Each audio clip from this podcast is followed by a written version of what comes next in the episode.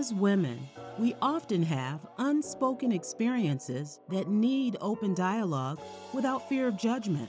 Well, Tori and Ebony are no exception. The good, the bad, and the ugly. Yep, we're talking about it. If having a safe space to express yourself and learn from one another appeals to you, then sis, you have found your tribe. So come in, have a seat, and journey with the Vibrant Souls.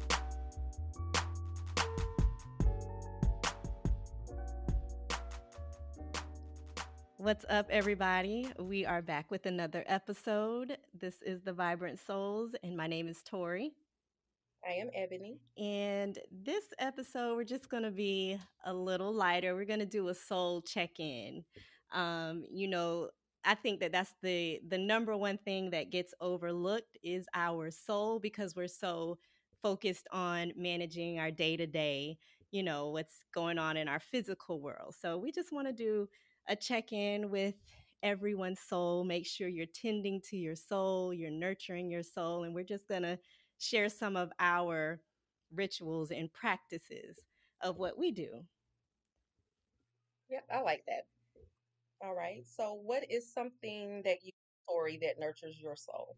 So the first thing that I do, I love affirmations. So I practice affirmations and self-talk because I feel like that is one area that encourages spiritual growth on my end. Mm-hmm. So any kind of happy thoughts, I love to meditate on, the words like peace and freedom and joy, all of those things. So I just turn them into affirmations and I speak them to myself pretty much on a daily basis every day. Yeah, that's me too. I actually have that too. Affirmations is one of mine, and then also prayer and meditation. Mm-hmm. Yes, prayer, meditation, grabbing some scripture or reading something from a book. Just getting yourself grounded and centered before you start your day. Like, that's very important to me. That sets the tone for my day. Mm-hmm. All right. Another thing that I have is journaling. And I know you're an avid journaler, but journaling to release negativity, also to help me gain clarity and build self-awareness. It's a check-in for me to see who I need to forgive, because, that's an ongoing process. We did talk about that in one of our episodes. What's it, Lord? Yes, yep. Indeed. So definitely journaling helps me kind of nurture my soul. You know what? We kind of just jumped right into telling what we do, what our self-nurturing practices are, but we really didn't explain why it's important. You're right. We didn't. Let's back up a second. Let's back it up. Rewind. All right. I know we have a habit of just like, let me share you, like, what we're doing. Right, like, yeah, it's like, okay, well, why we want to know. All right. So now let's go back and do the why. Okay. So for me, self-nurturing is important because, one, let's just make it clear, self-nurturing or self-love, as sometimes people want to call it, it's not selfish. And I hate that it's gotten that, negative connotation that it's selfish. It's not selfish. It just reminds you every day that you need to maintain a healthy relationship with yourself. Mm-hmm. Right. Yeah, it's important that you take care of yourself, because that's going to allow you to be your best mentally, physically, and emotionally. And that way you can pour into all of the other things in your life that really matter. You show up as the best version of yourself when you're caring and nurturing yourself. Right, and it helps you with your other relationships too. So the better your relationship is with yourself, the healthier it is with yourself, then you will have be able to attract healthier relationships, more intimate relationships. So it's always important. That is the why, or my why as well, just to kind of, I want to attract all things good, and I want to learn how to treat myself and be that example for other people to treat me the same way that I am treating myself. So Yeah, that's good. Yeah, we definitely should make sure that, that law of attraction is real. So if you're really not loving on yourself and being good to yourself, then you can't expect for the universe to return that to you. Right. And another thing that yes, agree. But another thing is a lot of times, this whole, the whole self-care thing, I feel like it is becoming really mainstream. Like I saw Nordstrom promoting self-love or self-care, but they were attaching it to a product. And so I feel like when you really are truly nurturing your soul, you don't have to depend on anything. You know what I'm saying? It is completely within yourself. Like going out and buying something or a shirt or a dress or getting your nails done or something. I think it's more of a standalone practice, a standalone ritual, not even saying like, me spending time with my boo thing, that's how I take care of myself, or even my children. I love seeing my children smile, so that gives back to me. It has nothing to do with anybody else, really, at the end of the day. So it's like learning how to detach yourself from things and people and truly kind of like getting in touch with what really does feed your soul, what really nourishes it and encourages growth.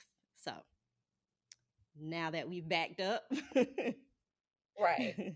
Now let's put it in drive. Right. So, okay. So one of the things that I have learned that is so important with self-nurturing is practicing the art of saying no. That's really good. That one is hard for me because my love language is acts of service. And so I very rarely, I probably shouldn't even say rarely, I don't tell people no in that sense. When they need something from me, especially if you need it, I don't tell people no.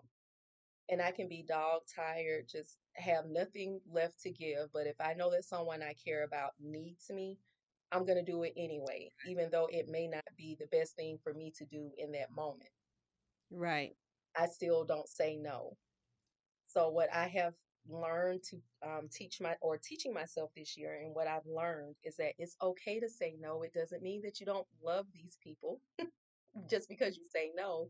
It means in this moment, I've got to back up and just take a minute for myself, because at this moment, it may not physically be good for me, maybe because I'm just run down and I'm tired. Or it just may not mentally be good for me because I'm just, I'm processing too much. So I can't take on an additional, task or story, from someone else. Yeah. So I've had to learn to just say no. Yeah, that was a hard lesson for me to learn too, because I always say yes. And another reason why I would always avoid telling people no is because I don't even like to hear no. Like if I ask somebody for something, which I don't really ask anybody at all, but if I did ask them, I would never want them to tell me no. So I always made sure that I said, that I didn't say no. You know what I'm saying? And so, but I got over that, and I've learned how to say no. No is protection. No is, it helps you set your boundaries. So like you said, if you're dog tired, you have to learn how to say no. And maybe show up for them in some other way, like a few days later or something. Yeah. I told you, or I didn't have to tell you, because actually you were witness to this, how I lost one of my really good friends. And again, I will preface this by saying it definitely was more than what she tried to make it out to be. But I stopped being friends with her the one time in life that I told her no. I do remember that. Yeah. Was that when you were just unavailable that day, right? Like that was your day to. Yeah, it was my family time. I had my phone off. I wasn't dealing with anybody. Everyone knew that, that day was my family day. And she called me. I didn't answer the phone, but, because my phone was off, but I called her the next day. And she ripped my head off because I didn't answer the phone. Because you said no. You know, when she called me, it's like literally I've never in life ever told her no for anything. And I technically didn't even tell her no then. I just didn't answer my phone. Right. And she couldn't deal with the no. Yeah, and then that was kind of the end all, but you know, it was more, obviously it had to be more to it than that. Like you wouldn't have just ended a whole, you know, friendship over me not answering my phone. Right. Yeah. Or, you know what, or at least I'm going to go with it anyway. Right. It has, I hope so. But no does hurt a lot of people's, right. You know, it hurts people's feelings. It puts people in their bags, but that's what we have to apparently. Right. Right. What else you got on your? So I have aromatherapy. Like I love scents and using my lemongrass and all of those good. It helps me. It calms my mind. You know, it puts me in a really good place. It settles me down, especially when I'm just sitting in silence or something. That's another thing that I do for nurturing my soul, but sitting in silence so that I can hear that small voice kind of like lead me and guide me to my next moment. Like, okay. And I'm learning to surrender to that voice, but it's like, now I have a dialogue with it. Like, what is my next right move or what is my next right step? So I like to smell the goods while I'm soul searching. I like that. I give myself mindless time every day. And that's when you are not allowing yourself to always think about what your next step is, what your next move is, what you should be doing now, what have you already done. It is a time where you tell your brain, shut up. And people don't realize how physically exhausted you can make yourself by not allowing your brain to shut up. So I give myself time, and I don't mean when you're sleeping. I mean during the day when you always have all these thoughts going through your mind. Give yourself a break. Mm-hmm. I give myself time to not think about what I need to do for my kids, what I need to do for my career, what I need to do for my finances. Like, I just tell my brain, shut up. And for me, that looks like ratchet TV. I'm going to sit here and entertain myself with somebody else's foolishness for at least a good hour. Right. And let my brain not process another thought of anything that is, of, real importance. I'm just going to let my brain detox. Now, ratchet TV may not be for you. However that looks for you, you do need to give your brain time to shut up during the day. Yes, because your mind will. Not just when you're sleeping. That's why I keep saying during the day, because you will exhaust yourself. You will. If you don't have control over that mind. Yeah. Yeah. Yes, it will drive you crazy, like for real. Yeah. Yeah, so that's my thing. I just tell my brain to shut up for an hour. And I do like puzzles too. So if Ratchet TV is not available at the moment, then I'll do a puzzle. Okay. So, and I guess along those lines, I like to listen to music. Like, I love music.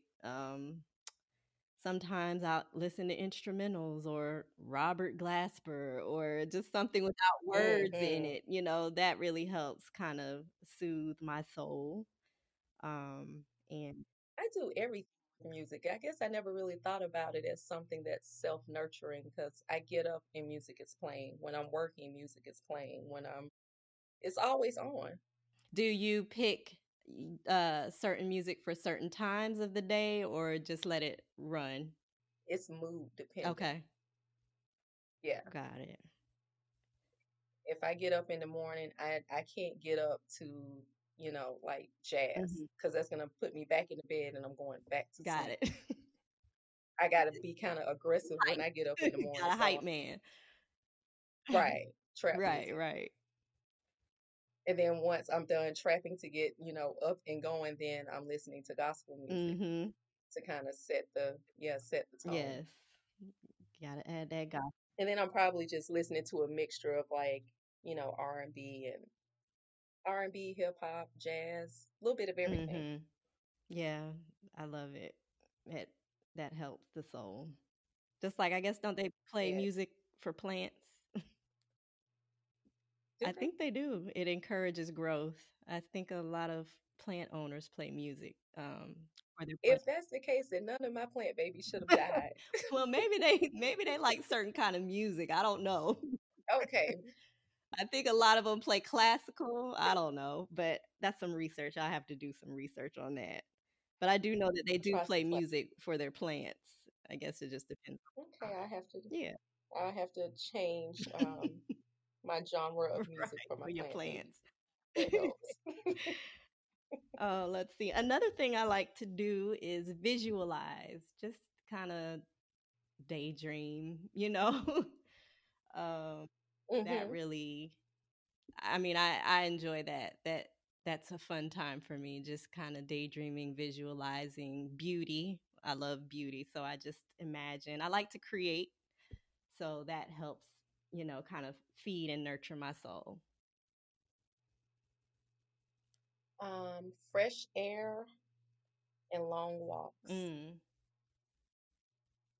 That's good. Nature. I think during that time is when I'm being, I won't say think, I know that during that time is when I'm being the most creative. Okay. Nature makes me creative. Something about fresh air and the sun and mm-hmm. movement makes me creative. Those ideas start coming to you. Mm-hmm. Yeah. I think that's, I do have reading books. Like, I like to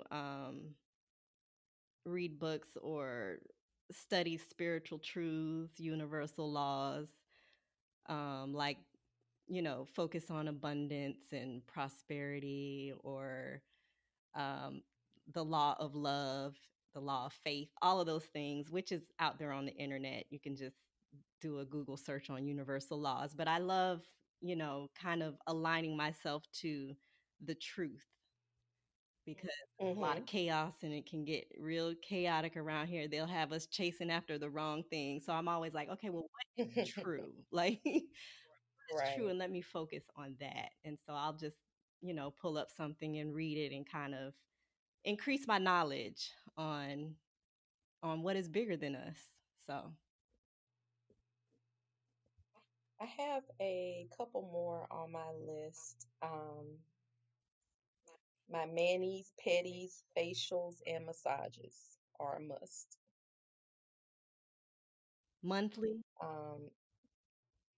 You know, I've been slacking. Okay. So I won't say monthly. Okay. Now I'm on my game. Massages are monthly. My manis and pedis are bi-weekly, mm-hmm. and my facials are weekly. Okay. Now, I mean facials that I do myself. I don't mean salon facials. Those are a treat. Mm-hmm. You do your, don't you? So I may do I try to do a salon facial like when the seasons change, because that's when my skin will start to, you know, get dry when it's wintertime, or get real oily when it's, you know, like warmer months. Mm-hmm. You do your own. So I'll do seasonal facials, but I do my own DIY facials at home. Your own. You're going to have to share those with us one day. Will. I've got quite a few recipes that may be beneficial to some people. We'll have to just do an episode on that soon. Okay. And then my other one, which you know, but our listeners may not know, I have themed food day. Yes, you do. Go ahead and run it down for them. So my Sundays are Soul Food Sunday. Mm-hmm. My Mondays are Meatless Monday, so I'm vegan all day. Okay. Tuesdays are Taco Tuesday. Know that one very well. Yes. Anybody knows me know I love me a chicken part. And I love me some tacos and some tequila. Right. And Wednesdays are Wingstop Wednesdays. And I say Wingstop because Wingstop is my favorite, that lemon pepper. It is no joke. Now, I'm telling you, it's serious. But if I can't get to Wingstop, then any other place with some good chicken parts, I'll take that as well. Okay. Thursday, I don't have a theme for that day. It's just Friday is Fat Girl Friday. So that is my gluttonous day where I just eat whatever I want. Okay. No guilt, no shame, no nothing. Nope. Right. Yep. If I want to eat, drink, whatever, that's what we're going to do on Friday. Mm-hmm. And I don't have one for Saturday either. Okay. So Thursday and Saturday are kind of open. Yeah. All right. And then my last one you also know about as well is what I dubbed my mommy vacations. Yes. When you just go away for like a weekend or just a quick pick trip. Up and go. Even if it's not a weekend, I make sure that I give myself once a month, 24 hours where I am bothered with absolutely no one. I'm not bothered with work. I'm not bothered with my children. I'm not bothered with family. I'm not bothered with friends. I go into complete seclusion for 24 hours. I like that. I think everybody should do that. Yeah. Kind of like quarantining from everything. Right. Yeah. Like what we've been involuntarily doing. Right. Yeah, I think everybody. But I change my scenery too, and I think that that's important. So even if it's just me going to get a hotel downtown for the night or for the day, I completely change my surroundings because I think that has a lot to do with like your mental well-being and energy too, just to kind of change up your scenery. Yeah, that's a really good idea because it does help when you change your scenery or a short trip or something. You do kind of come back feeling renewed or refreshed. I feel like it reinvigorates me when I do it. Mm-hmm. So it's something I make sure that at least once a month for 24 hours, I'm off the grid and no one bothers me. I like that. That's important. Yep. So those are my self-nurturing tips. You have any more? That's it. That's all I have. I hope this encourages others, you guys, to put together a routine if you don't have one. Or if you do, maybe we said some things that kind of piqued your interest and you can add those to your practice, but definitely have one. Definitely cultivate a self-nurturing practice. Yeah. And whatever you do that is satisfying to your soul, whatever feels good to your soul, do more of that. Mm-hmm. Really, that's all self-nurturing. Right. Exactly. All right, guys. We